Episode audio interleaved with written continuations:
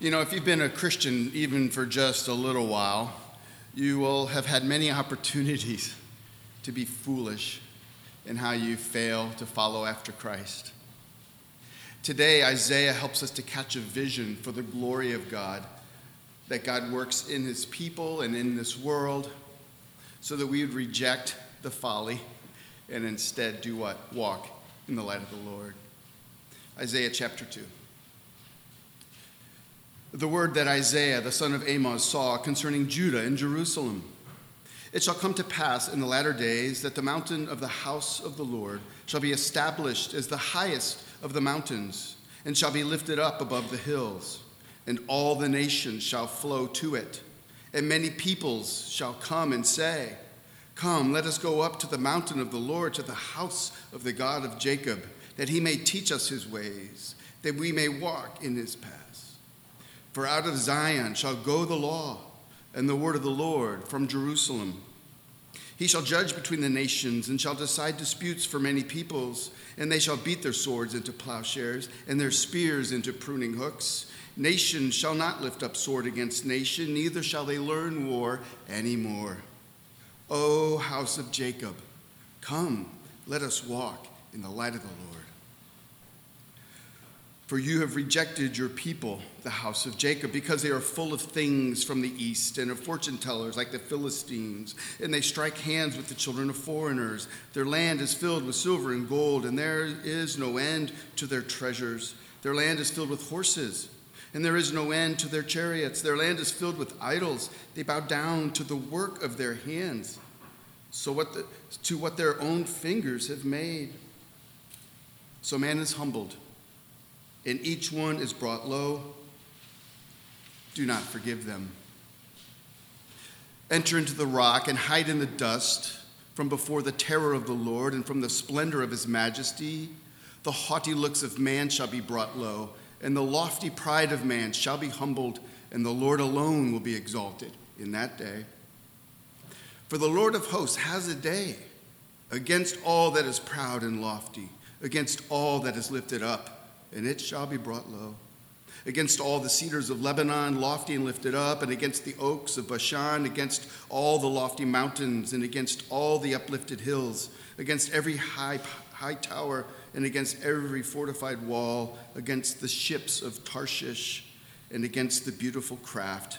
And the haughtiness of man shall be humbled, and the lofty pride of men shall be brought low, and the Lord alone will be exalted in that day. And the idol shall utterly pass away, and the people shall enter the caves of the rock and the holes of the ground from before the terror of the Lord and from the splendor of his majesty when he rises to terrify the earth.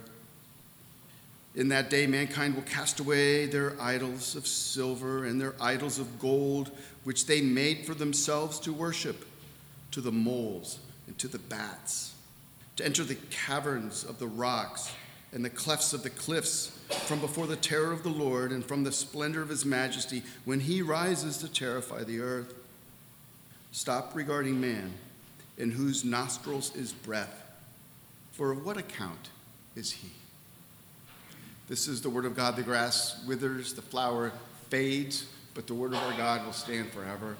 If we want to know God, if we want to know his will, if we want to know his way, then we must know his word. Let's pray.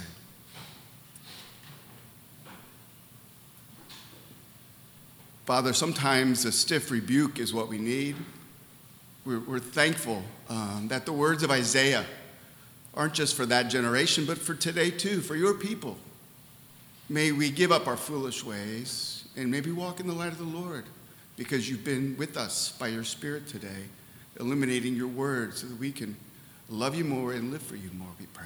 Amen. Well, listen to this letter that a female college student once wrote to her parents. Dear Mom and Dad, I'm so sorry to be so long in writing you. Unfortunately, all my stationery was destroyed the night our dormitory was set on fire by the demonstrators. I'm out of the hospital now, and the doctors say that my eyesight should return sooner or later. The wonderful boy Bill, who rescued me from the fire, kindly offered to share his little apartment with me until the dorm is rebuilt. He comes from a good family, so you won't be surprised when I tell you we're going to be married. In fact, since you've always wanted a grandchild, you'll be glad to know that you'll be grandparents in several months. Signed, your loving daughter. Oh, P.S., please disregard the above practice in English composition. There was no fire, I haven't been in the hospital, I'm not pregnant, and I don't even have a steady boyfriend, but I did get a D in French and an F in chemistry, and I just want to be sure you receive the news in proper perspective.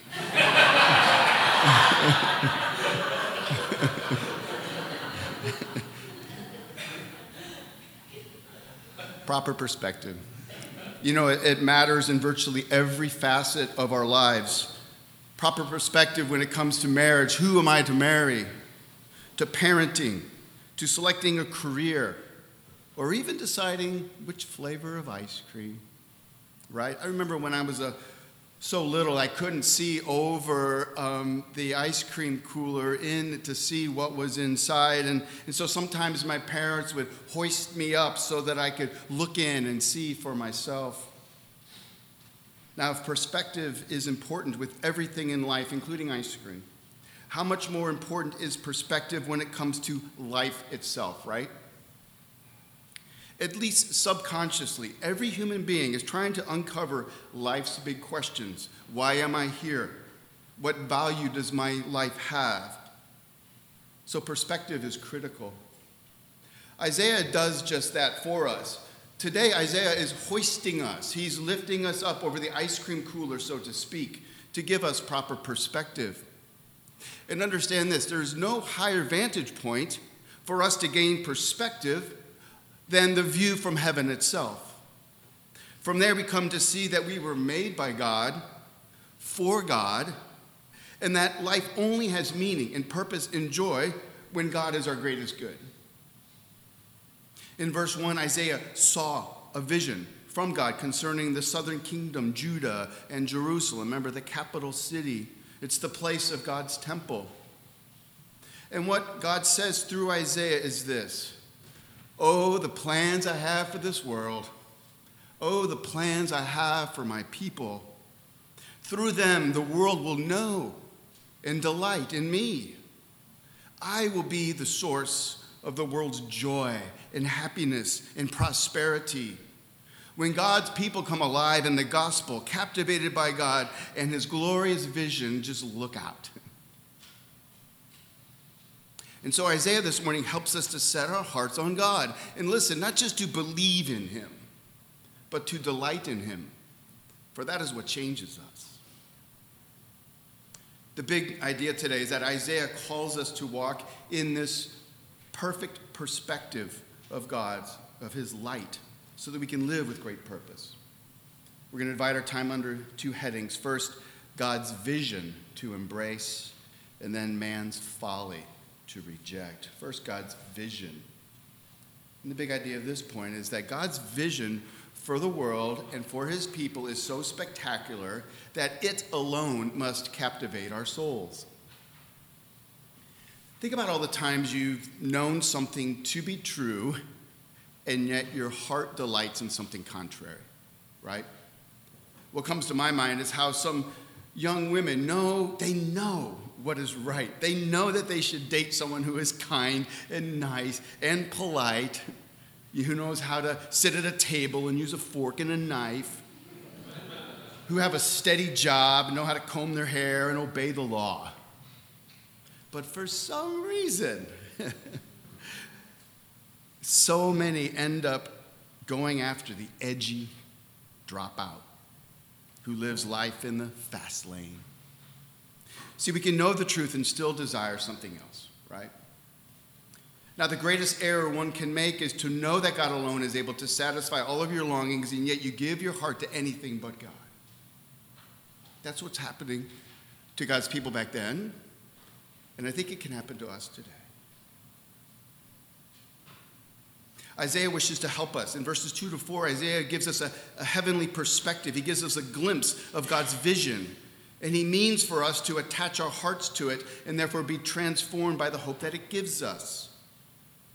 And his hope is that we wouldn't just believe it, but actually desire it and therefore walk in the light of the Lord. as we live life on earth for his glory and for that day to come. At the center of this vision is a mountain of the Lord in Zion. Zion is another name for Jerusalem. It's a synonym. Verse 2 begins with this image. It shall come to pass in the latter days that the mountain of the house of the Lord shall be established as the highest of the mountains, and it shall be lifted up above the hills, and all the nations shall flow to it. There's a day coming in the future, Isaiah says. In verse 11, we read, the Lord alone will be exalted in that day. All throughout Scripture, God speaks of a day of glory. Latter days when God brings about his once and for all redemption and renewal of this world. And what will it be like? Well, the mountain of the house of the Lord shall be the highest of all the mountains. Now, how is this possible? You know, the temple in Zion was on a hill, but there were taller hills around it. The Mount of Olives was a taller mount. But God's going to rearrange it so that his mountain in Zion will be the highest. Not so much that the mountain will physically grow, not that God can't grow a mountain, but it's going to, with regards to importance, it will be the highest of all mountains. See, in Isaiah's day, all the various other religions, they believed that the mountains were the homes for their deities. And so they would erect altars, and they would go up and spend days and hours up in the hills, bowing down to their idols that they crafted with their own hands. And so what God is saying, what is he saying? He's saying there's a day coming when the one true God is lifted up above all the false gods of the world. There will be a universal triumph of the one true God as the nations flow to it. Did you notice that? There's a flowing in and up the mountain. Verse 3 helps us to see that on that day the world will come to see and delight in all of this. There we read, and many peoples shall come and say, come, let us go up to the mountain of the Lord, to the house of the God of Jacob, that he may teach us his ways, that we may walk in his paths. Again, notice the gracious offer. Come, let's go up to the mountain of the Lord. It's an eager desire to be taught by God, the ways of God. It's a deep longing to have our lives aligned with how God intends for us to live, that we may walk in his paths. Notice that all the world will flow up and into the mountain of the Lord. But also notice at the end of verse 3, there's a flowing out. And it makes sense. For out of Zion shall go forth the law and the word of the Lord from Jerusalem. It's going out. Now notice the exclusivity. When Isaiah says out of Zion, the implication is out of Zion only. There's nowhere else for mankind to turn and find meaning and purpose, fulfillment, and happiness. The message of God is this. He's saying, I and I alone am God. There is no other with whom you must deal with. And how does God deal with us? It's with an invitation. Come, let's go up the mountain. He's not forcing anyone. It's an invitation for you to come to him. Now, the question is, has this happened? Has this prophecy been fulfilled already? And the answer is yes and no. Remember when Jesus told his disciples that the temple in Jerusalem was going to be toppled one day? That actually happened in 70 AD. So the Lord's temple is gone. Now, why would God allow that to happen? Perhaps it's because he didn't need it anymore. Because with the death of Jesus, the temple is no longer needed. God's own Son, our Lord, went to that neighboring hill called Golgotha, or skull. And there Jesus was high and lifted up as he gave his life for us. And for 2,000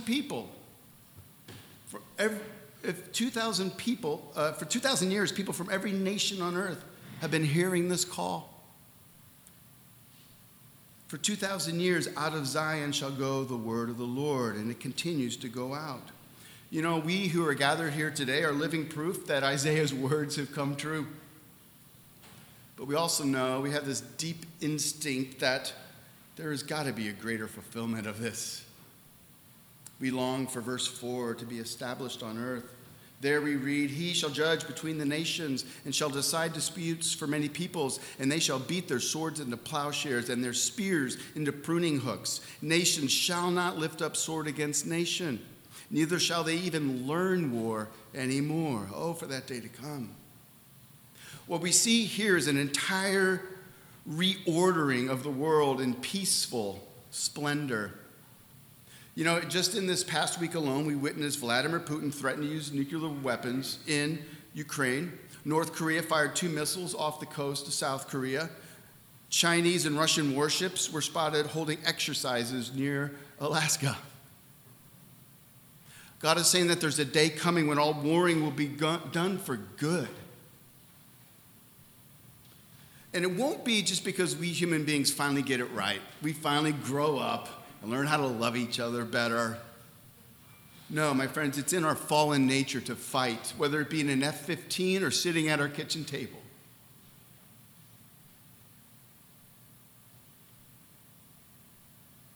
Soon, the Lord says, these powerful weapons of war will be turned into peaceful things. Tanks will become tractors.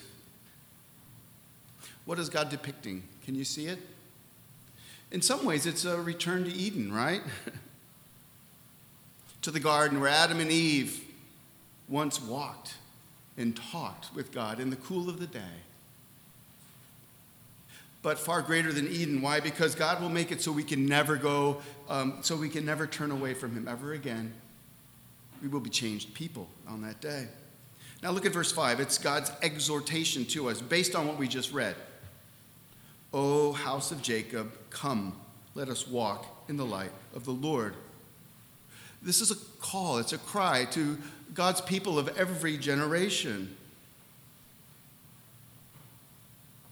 The logical flow goes something like this. God is saying, my people, please see what I am up to. I know your hearts are beating for earthly happiness apart from me, but I will not be your good luck charm. I am the Lord Almighty, who will in the end be loved and adored by all on earth who dwell on earth, but will you be one of them? Will you stop using me for your own personal gain? Will you stop finding your worth and identity in earthly success? I and I alone bring glory to this earth. Do you believe it? No, more so, do you delight in this? Come. Walk upon the earth in my light. My friends, this offer still stands for us to this very day. Will we not just believe in God, but delight in him? Will we see how foolish it is to curate for ourselves a happy life according to our own light? We all want ice cream lives. Our problem is we cannot see into life's ice cream cooler. And so God lifts us up to see. Now, it's as if Isaiah knows how God's people will respond. And so verse 5 also serves to justify what follows. And this is literally some of the most lovely poetry in not just scripture, but in all writing. And here Isaiah describes the folly or foolishness of those who refuse to delight in God and his vision above all else. Man's folly that we must reject. The purpose of the rest of this chapter is to engender humility. That is, to show us how foolish and prideful the people of God can be. Just maybe some will repent. As I read verses 6-9, notice how the people are living. The words full and filled are repeated. The people are filling themselves, but with all the wrong things. So ultimately, they're truly empty. Verse 6, for you, this is the Lord, for you, Lord, have rejected your people, the house of Jacob, because they are full of things from the east and of fortune tellers like the Philistines, and they strike hands with the children of foreigner. Their land is filled with silver and gold, and there is no end to their treasures. Their land is filled with horses. There is no end to their chariots. Their land is filled with idols. They bow down to the work of their hands, to what their own fingers have made. So man is humbled, and each one is brought low. Do not forgive them. Instead of going up to the mountain of the Lord to be taught the ways of God so they may walk in them, they are full of worldly wisdom. They fill themselves with love of money, and they're filled with power. That's what the horses and chariots represents. The land is filled with idols, false gods that they made with their own hands. Instead of being filled with the Word of God, instead of being filled with the Spirit of God and walking in the light of the Lord, they turn to false gods, things that are really non-gods. It sounds foolish, but we do it too. Ray Orland Jr. writes, when believers stuff their lives full of false ideals and comforts, it's because they feel empty within. They have lost their sense of God. Understand what Isaiah is trying to communicate. He's not saying, try to be good little boys and girls and God will be nice to you. No, he's saying, can't you see? When you turn from God and walk in your own light according to the ways of the world, you become less and less human. Think it through. God made mankind in his image, right? To know him and to love him and to reflect his goodness on earth.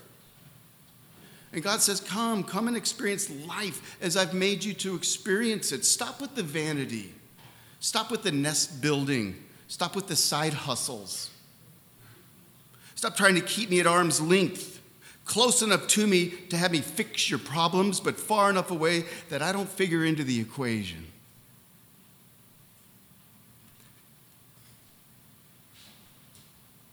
God says, come, stay, and then go into the world and invite others to come up to the path that leads to the mountain of the Lord. Lead them up the hill to the cross of Christ. Isaiah is saying, stop it with your self-salvation plan. Come and draw near.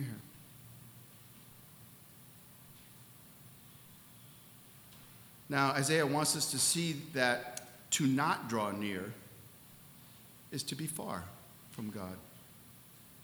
And from a heavenly perspective, we must see that there are consequences for keeping God at arm's length. Alec Moitier writes, the word so, and that begins verse 9, is a particle of consequence. What is the consequence of you keeping God at arm's length? Look at verse 9. It's devastating. So, consequence. So, man is humbled, and each one is brought low. Do not forgive them. This is not man being humbled in a good way. Oh, I was humbled the other day. Now I'm good, right? No, you could translate it another way. So man is humiliated and brought to his lowest. They deserve not to be forgiven. We foolishly believe we can fill ourselves apart from God, but no, empty we truly are. When you try to find your best life apart from the nearness to God, it can only end in humiliation. And in the end, eternal rejection. Listen, when you foolishly try to find your best life apart from God, in the end, you find that you become less and less human. So there's a lot on the line. You think you're rejecting God. No, you're rejecting the only hope you have for wholeness and happiness. Can you see that? Isaiah is lifting your childish frame so you can see into the ice cream cooler of God's glory. Now, let me ask you, do you have this perspective? Do you see this? And do you now see how verses 10 and 11, that there's a day coming when everything wrong with this world will eventually be put in its proper place? God will judge it. Verse 10, enter into the rock and hide in the dust from before the terror of the Lord and from the splendor of his majesty. The haughty looks of man shall be brought low, the lofty pride of man shall be humbled, and the Lord alone will be exalted that day. Everything's going to be made right. What will that day look like? Notice the word against. It appears 10 times in verses 12 through 17. For the Lord of hosts has a day against all that is proud and lofty, against all that is lifted up, and it shall be brought low, against all the cedars of Lebanon, lofty and lifted up, and against all the oaks of Bashan, against all the lofty mountains, and against all the uplifted hills, against every high tower, and against every fortified wall, against all the tall ships of Tarshish and against all the beautiful craft. And the haughtiness of man shall be humble, and the lofty pride of man shall be brought low. The Lord alone will be exalted in that day. Here again is the pattern of man's folly, our folly. All the things that fallen mankind delights in, the things that we think surely if we get them, our lives will be perfect. All of these things that we chase after, these non-gods, we wrap our hopes up in them. We build our nests on earth about them. All of these things God is against because he's not involved at all in them for you. 10 times God declares he's against the pridefulness, this pridefulness that's infecting his people. Instead of lifting up their hearts and exalting the Lord alone, they have learned the ways of the nations around them. And they've looked to the nations in order to exalt themselves. The cedars of Lebanon represent great wealth. The mountains and uplifted hills emphasize the idols that they bow down to. The high tower, fortified walls, these ships of Tarshish represent military might and power. Listen, the things that the world values easily become traps for the people of God. And Christian, you know this all too well, don't you? The people of God, we're prone to lifting up all these things over and against God. God says it will one day all be brought low, and the pride of mankind will be brought low, and the Lord alone will be exalted that day. Oh, that the Lord alone would be exalted today in God's people.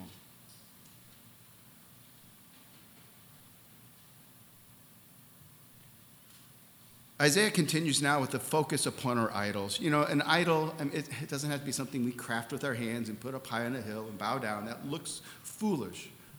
But the idols we have are just as foolish. Anything that you look to other than God to give you significance or relief or escape or power, that is an idol that you bow down to. Isaiah says that one day they will all be gone. That's the perspective we need to see. And those who persist in holding on to their idols will end up trembling in fear, and they're going to be throwing them at bats and moles and hiding in caves. Justice will be served. Verse 18, and all the idols shall utterly pass away, and the people shall enter into the caves of the rocks and the holes of the ground. They're running before the terror of the Lord and from the splendor of his majesty when he rises to terrify the earth. In that day, mankind will cast away their idols of silver and their idols of gold. The things they treasure, they're just going to throw them away. And where will they go? They made these things to worship. They're going to throw them to the moles and to the bats, to the most unclean creatures in God's economy, to enter the caverns of the rocks and the clefts of the cliffs, from before the terror of the Lord and from the splendor of his majesty when he rises to terrify the earth.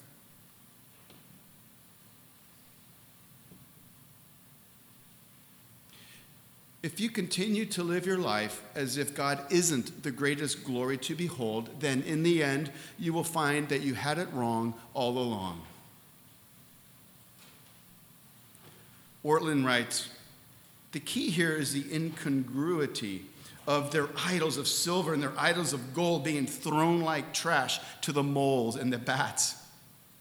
Pride deceives people into assembling an idol-filled culture because idolatry, what? Gives people a feeling of control and power. They make the things they worship. But when the Lord stands forth in unmistakable glory, it will be terrible for those who do not delight in his control and his power. They will see how worthless their most dearly cherished idols really are, and they will have nothing left worth having. Idols are precious. They are always our hard-won silver and gold. That's why we prize them. They are beautiful, but also contemptible. Tolkien portrayed this in The Lord of the Rings, right? Everyone who wears the golden ring of power morphs into something weirdly subhuman, right? like Gollum, who cherishes it as my precious. And so for Middle Earth to be saved, the ring must be thrown into the fire of Mount Doom and destroyed forever. See, Tolkien understood something. He understood that the key of life is not only what we lay hold of, but also what we throw away. And so the question for us today is this. What golden ring idols do we cherish as essential for our happiness? Right now, what are we holding on to? What must we throw away to possess the one treasure that really we cannot live without, which is Christ himself? Guess what? When you come to Christ, he does not make you weirdly subhuman. He makes you more and more beautiful like himself. But to do that, we have to give up our power and allow him to gain power over us. It's not something we people like very much. So we keep God at arm's length, and we call on him when we're in trouble, and we say, stay away when we're making our plans. Isaiah explains the power of humility in our final verse, and we're going to end here. It's an exhortation based on the perspective we just gained regarding this folly of man. It reminds me a little bit of Ecclesiastes. Our life is really vapor. Stop regarding man, in whose nostrils is breath. Who gives breath? Who blows life into us? In the garden, when God created man, God breathed life into us. Stop regarding man, in whose nostrils is breath, for of what account is he? Perspective, there it is. We think of ourselves as sophisticated, but the fact is we are so easily impressed and led astray by the things of this world, and our self-confidence keeps us from walking in the light of the Lord. So God is calling us, he's calling us to take a bold step. The greatest need of man is to reject man, that we may come alive in Christ, right? Our greatest need is to reject man in manly ways. When I say man, of course, humankind, right? We must take the precious rings we cling to and throw them into the fire of Mount Doom. Orland adds some good questions for our reflections. He asks, listen, and try to answer this in your head. Don't shout it out loud. Do you believe that there is enough glory in God to make you happy forever? If you don't, why? What failing have you found in God? See, the gospel promises that his glory will remake the world. So stop valuing the idols that you must inevitably lose. Learn to enjoy God. And truly, living this way is an exercise of faith, is it not? You really have to believe this in order to walk this way. And so as we come to the Lord's Supper, ask yourself, do I believe that the Lord is the only source of life for me? And if so, do I value above all things living my life under the light of God? If so, take a moment to reflect upon the idols that you continue to cling to, and I will think upon mine. And listen, come to mentally despise them, and then throw them into the fire and feast on the Lord. Perspective. We must have it, right? Otherwise, our lives are pitiful. Jesus said, what does it profit a man to gain the whole world and forfeit his soul? That's perspective.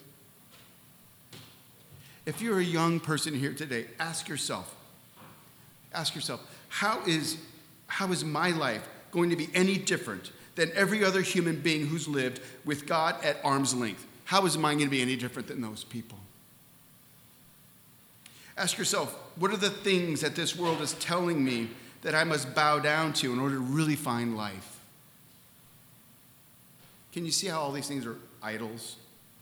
And they lead you away, actually, from the one true source of life. Oh, to be young again and to be able to say no to the ways of the world You have a full life ahead of you to live for God in His glory. Perspective. I think we have it. Now, Grace Presbyterian Church, come, let us walk in the light of the Lord. Let's pray.